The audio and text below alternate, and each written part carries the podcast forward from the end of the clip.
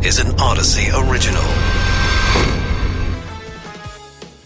This is KNX In Depth. I'm Rob Archer. I'm Charles Feldman. The chorus, it is getting louder and louder for Senator Dianne Feinstein to resign. The New York Times now even weighing in. We'll go in depth. The World Health Organization has taken a major step in the COVID crisis. The party's also already starting in the UK ahead of its first coronation in 70 years. We'll go to London live. I assume they mean symbolically. No, I'm actually going to go uh, now uh, to London. The show's all yours. On a very fast plane. Good luck. we start with the I wish. We start with the growing calls, though, for Senator Feinstein to resign. With us is Tony Smith, political science and law professor at UC Irvine. Thanks for being with us. Hey, thanks for having me. Good to be back. So, uh, you know, uh, not that the New York Times is the be all and end all, but for many people, especially in Washington, the New York Times is the be all and end all. Uh, so, is this significant, and does it have any actual repercussions? So, the the only way it would be significant is if somebody at the New York Times knows more than we do about the state of her health. Um, I think as long as her team thinks she can go back and vote, she's going to stick around because um, the team will all lose their jobs overnight if she resigns. So um, it, her health, I think, is going to determine whether or not she steps down early. But if we assume for a minute that she does step down early, um, then that presents a lot more interesting questions for us than whether or not she should step down. Now, as to whether she should step down or not, you know, people are pointing to the fact, and this is coming from uh, from you know people on her side of the aisle, that some judicial appointments are being held up because uh, the committee can't get anything out of committee without yeah, her but, there but, to vote. Me, yeah, let me talk about the judicial appointments thing. So, yeah, there are four that are frozen, but they approved seven last week. So it isn't like no judicial appointments are happening. Um, I think the people that are being loud have a very specific outcome they want to see, and that is they want her out and a more progressive senator in.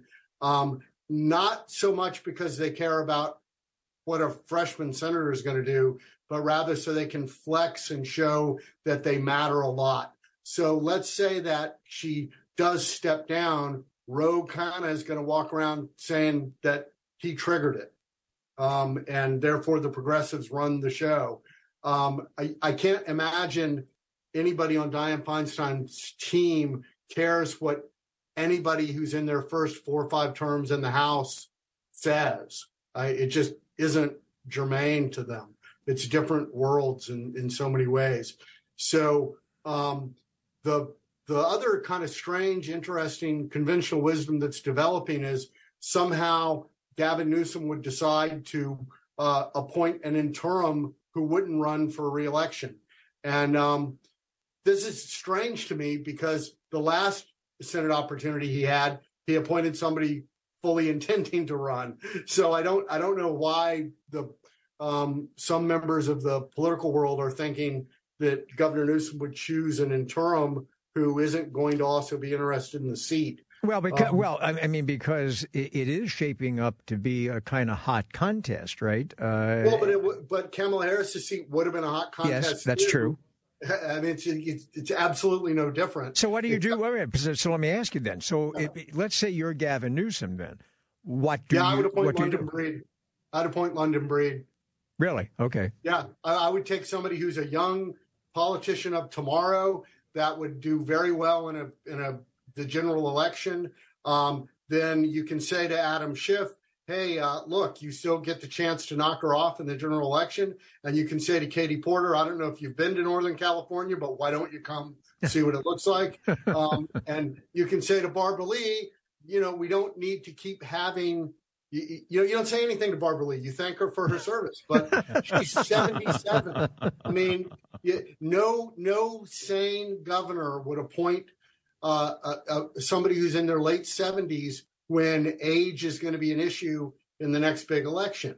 So the some another people have been buzzing around about, oh, well, maybe he'll appoint Barbara Boxer or Jerry Brown. So they just, you know, they're an interim. But this makes absolutely no sense. He would he's wasting political capital. Mm. He can appoint London Breed or someone like her, keep his promise to appoint an African American female, and appoint one who won't just be a, a, a token to sit up there and do nothing long, and then retire or die long before they get seniority. Right. So you could actually have somebody that has some power over time. You you opened up inadvertently a can of worms. Totally off topic. You mentioned Jerry Brown. What the heck is yeah. he doing? uh, I'm. I think he's you know being Jerry Brown on his farm. I, I don't. All right. you know, I don't know, building a train somewhere. yeah. All right. Thank you so much, uh, Tony Smith, political science and uh, law professor at UC Irvine. You, you remember Jerry Brown, don't you? Jerry Brown the name like, sounds so familiar. Like governor, and it's like he's vanished. Uh, I don't know. Well, I can't recall his name. Today's jobs report better than what many economists expected, but that raises questions about well, whether we're really headed for a recession and whether the Federal Reserve's moves to slow down the economy are working. Chris deRitis is deputy chief economist at Moody's Analytics. Chris, thanks for being with us. Happy to be here. Thanks. So, uh, what say you? Uh, what we see today with the jobs report is this good news? Certainly, if you're getting a job or want to get a job, or is it really sort of bad news down the road? I'd say it was a solid report today. We added uh, 253,000 jobs to the economy last month. The unemployment rate fell to 3.4%. Average hourly earnings remains relatively strong. So, at least from the the workers' perspective, it, it was a good report. We saw a very resilient uh, labor market, pretty easy still to find jobs and get uh, pay increases. Uh, so from that perspective, all good. I would say if you're thinking about the Fed, the Federal Reserve, and what they're going to do in terms of interest rates, how they're going to react to this report, I think it was also fairly in line with what their expectations were. So I don't think it changes much of what they're thinking in terms of raising interest rates or pausing uh, at this point? Uh, I'm going to approach this as a person who is not independently wealthy, does not own a corporation, and who has to keep an eye on the bills. Uh, so I look at this and I, I see what the Fed is doing, and I understand it a bit. And they explain that well, we we have to cause some pain so that we don't have more pain later. We have to we have to slow down the economy so that we don't go into recession. All right, I get that. That, that kind of makes sense. But what I wonder is, from the street level it seems like the idea of the Fed slowing down the economy means fewer people get jobs, more people are out of work. Fortunately, that hasn't happened in the latest report. But why do they focus on slowing down the economy by hurting some workers rather than focusing on, and maybe they can't, massive corporate profits and uh, big CEO bonuses and, and, things like that? And that's how people see it from the street level. Yeah, I, I get that. I'd say first that the, the Fed is not interested in causing that pain, right? Having unemployment rise or throwing people out of work. That's not what they're after. They're trying to get inflation down, right? That's that's job one. If they can achieve that, if they can get that inflation down without actually causing a lot of unemployment, I think they're they're happy. It's just that they're looking back historically at how things have worked in the past, and it has been the case that if uh, wages are rising at a very rapid pace, then unemployment does have to go up in, in order to bring those down. But there are some reasons to believe maybe this time could be different, right? There are we do see a, a bit of slowing in the uh, in the wage growth, so things seem to be going in the right direction here.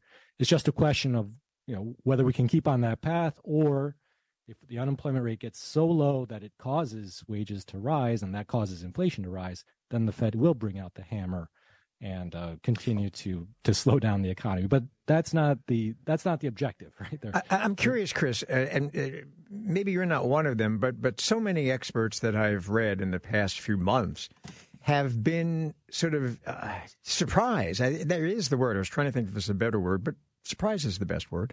Surprised about how intractable the inflation problem has been in light of all of the uh, interest increases, interest rate increases that the Fed has imposed. Why are they surprised? Is there something unique about this that is taking everybody by surprise? Is that word again? I like that word, surprise. I'd say the biggest surprise here is that there have been so many factors occurring simultaneously, right? We had this massive pandemic, the shock of that, the supply chain issues related to that, the labor demand issues related to that, with people getting sick or taking care of people who were sick or not able to go to work for because of lockdown right? And then just as we're getting through that we get the vaccines everything seems to be moving on track. Then we have this russia ukraine situation with oil prices spiking as well. So it's it's just been a series of shocks. And the economy you know we we've dumped a lot of stimulus into the economy as well. So there's just so many factors going on here that i think for a lot of us it's difficult to really parse out what is important what are these different shocks. At the same time, there are all these massive changes in terms of demographics and technology, right?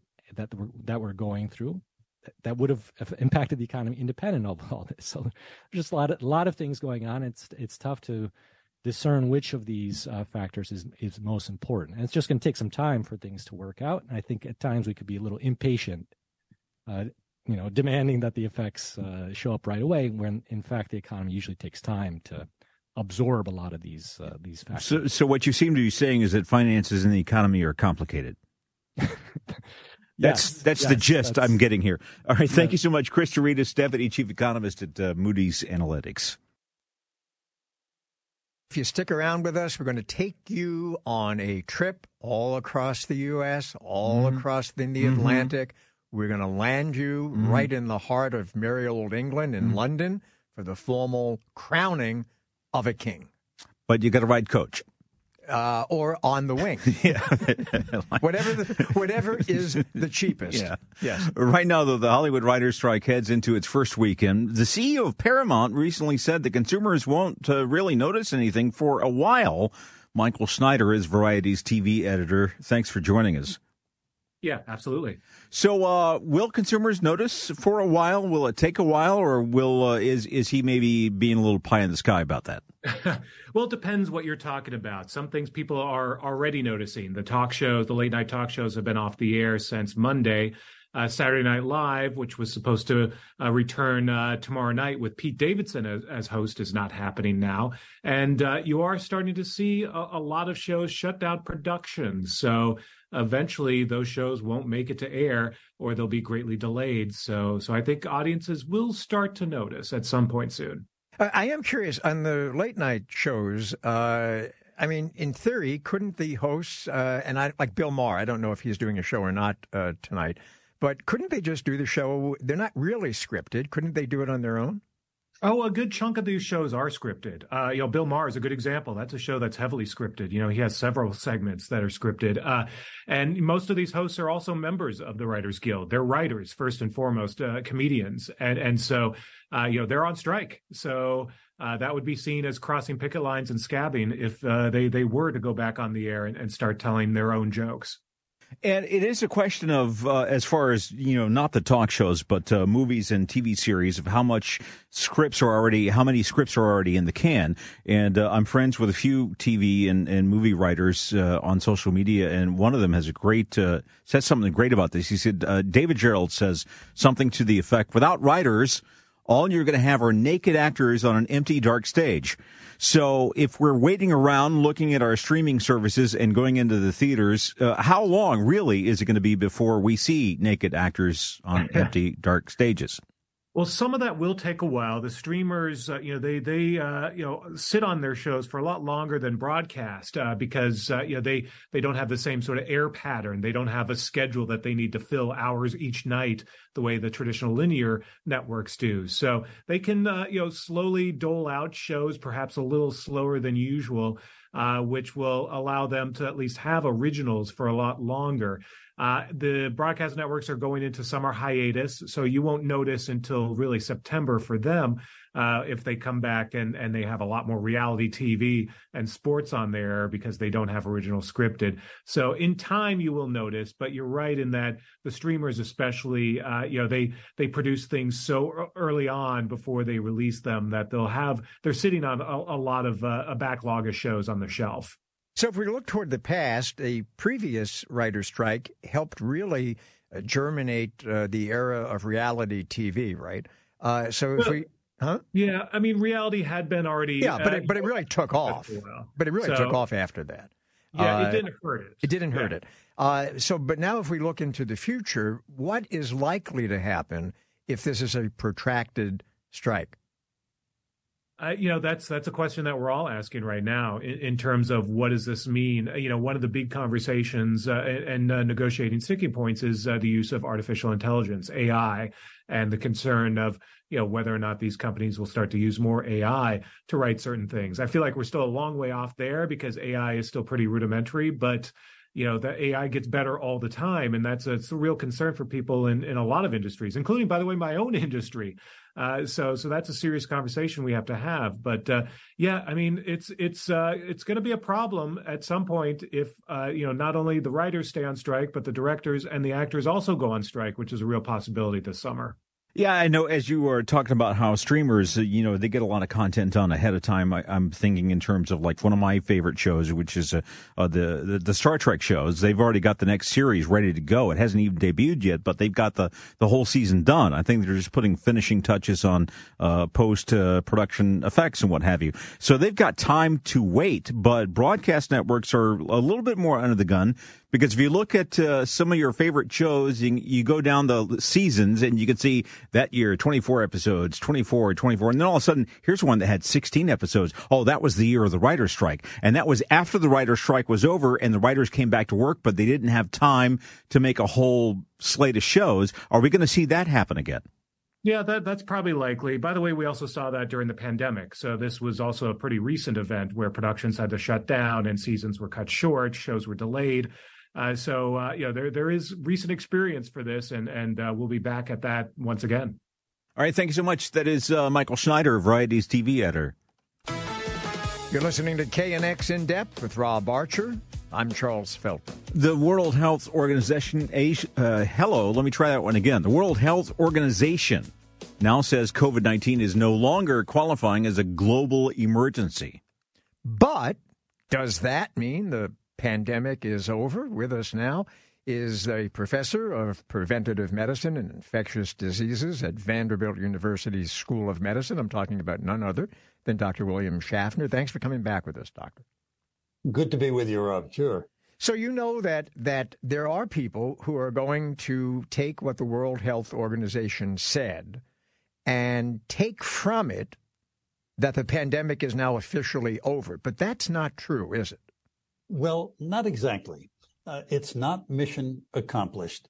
the pandemic phase may be over, but we're now in an endemic phase. And what I mean is, this virus hasn't disappeared. It doesn't go away completely in the summertime the way influenza does. It's continuing to smolder. And across the country, it causes still, it's amazing, 200 to 300 deaths a day. So it's still out there. We have to keep our guard up. We're going to have to learn how to live with this virus, Rob, going forward. And the latest concern I have, of course, is that the bivalent booster vaccine that's out there has been accepted in an underwhelming way. Uh, less than 20% of the target population of the U.S. has so far availed themselves of this still free bivalent vaccine. Are we going to get to the point, and maybe this is why they are declaring an end to the uh, health emergency, where the uh, COVID uh, COVID will spread so slowly that even if people don't adopt the vaccine boosters as much as they should, it still won't give a foothold to the virus so that it can spread like wildfire again. Well, that's the hope, and I have my fingers crossed. Uh, but two things about that. The first is that we know that the immunity we get, the protection, wanes over time, even if we've been infected and certainly after the vaccine. So at a given point, our population may once again become susceptible and we may see more serious disease occurring. The other thing is that the World Health Organization is continuing its surveillance of all of these COVID viruses that are out there in the world, looking for, anticipating a new mutant, one that could be more serious. So that's ongoing, and we'll continue to do that in the United States also. Let me take a, a darker view on this and run this by you. Um, when the World Health Organization says that no longer COVID qualifies as an emergency, that the pandemic, as you put it, the pandemic stage is over, it's now endemic, doesn't that actually mean that we failed miserably? Doesn't that mean that when it was declared a pandemic early on, the hope was that we would contain it, right? That we would get enough people by masks, by social distancing, then by vaccines to try to stop it in its tracks and to stop it from mutating into more and more um, contagious uh, variants. And we failed. And so, as you put it, it's now endemic, and we're going to have to live with this little bug for who knows how many more decades or longer. Well, there was never the anticipation with this respiratory virus that we could completely eliminate it from the population. That may have been a thought that occurred to people early on, but not to the virologists. They knew that we couldn't get rid of it completely. We've been partially successful. We have muted uh, the impact of this virus on our population and the world's population. But there are many lessons to be learned. We could have done a better job both at home and abroad. Now, I, I, assume that the World Health Organization and other uh, uh, national health organizations will be able to uh, declare emergency again if it sees fit, if if COVID returns in force, and we've got a new mutant that spreads like crazy. Uh, but how close are we to that border, in your view? Are we just right next to it, like it could happen any moment, or are we relatively safe for now from that happening again? Well, at the moment, most of us think we're pretty much on the safe side. That is, it's been quite some time since Omicron was out there, which is, although it spread rapidly, it's less serious. So that's very good. And Omicron has spun off some children, as it were, other subvariants, but they haven't really evaded in a substantial way the protection that we have from our vaccines. And they're certainly not more severe. So this has been going on for a while now, and uh, that gives us some comfort. Now, that said, you still have to remain alert because this virus could potentially mutate somewhere in the world and create a much more serious variant. And then the game starts all over again. Mm. But we hope that won't happen. All right. Thanks so much. Dr. William Schaffner at the uh, Vanderbilt University School of Medicine. The celebrations, they have already started across the ocean in the UK as King Charles III's coronation is set for tomorrow. It's more pomp and circumstance than you can shake a stick at. So, with us now from London, with their sticks, Christo Foufas, royal commentator and TV and radio presenter. Also, Amelia and John Brame. They're an American couple who now live in London. They have a travel blog called bramesabroad.com. Uh, Amelia and John, I want to start with you. As Americans, uh, coming from a tradition that does not have a monarchy, what do you make of all this? Is this is your feeling that the people around you are, yeah, this is historical, they like it, but maybe not as much as they used to. Yeah, it's been it's been interesting to be here. I feel like most people are kind of hesitant to say how they really feel. um well, how do you feel? How do you feel? Well, you know, we're Americans living here and so I feel like I shouldn't have an opinion because I don't know all of you know, I don't understand the dedication to the monarchy. it's certainly um, been an interesting time the last couple months here. Christo, uh, tell us a little bit about what is going to happen tomorrow.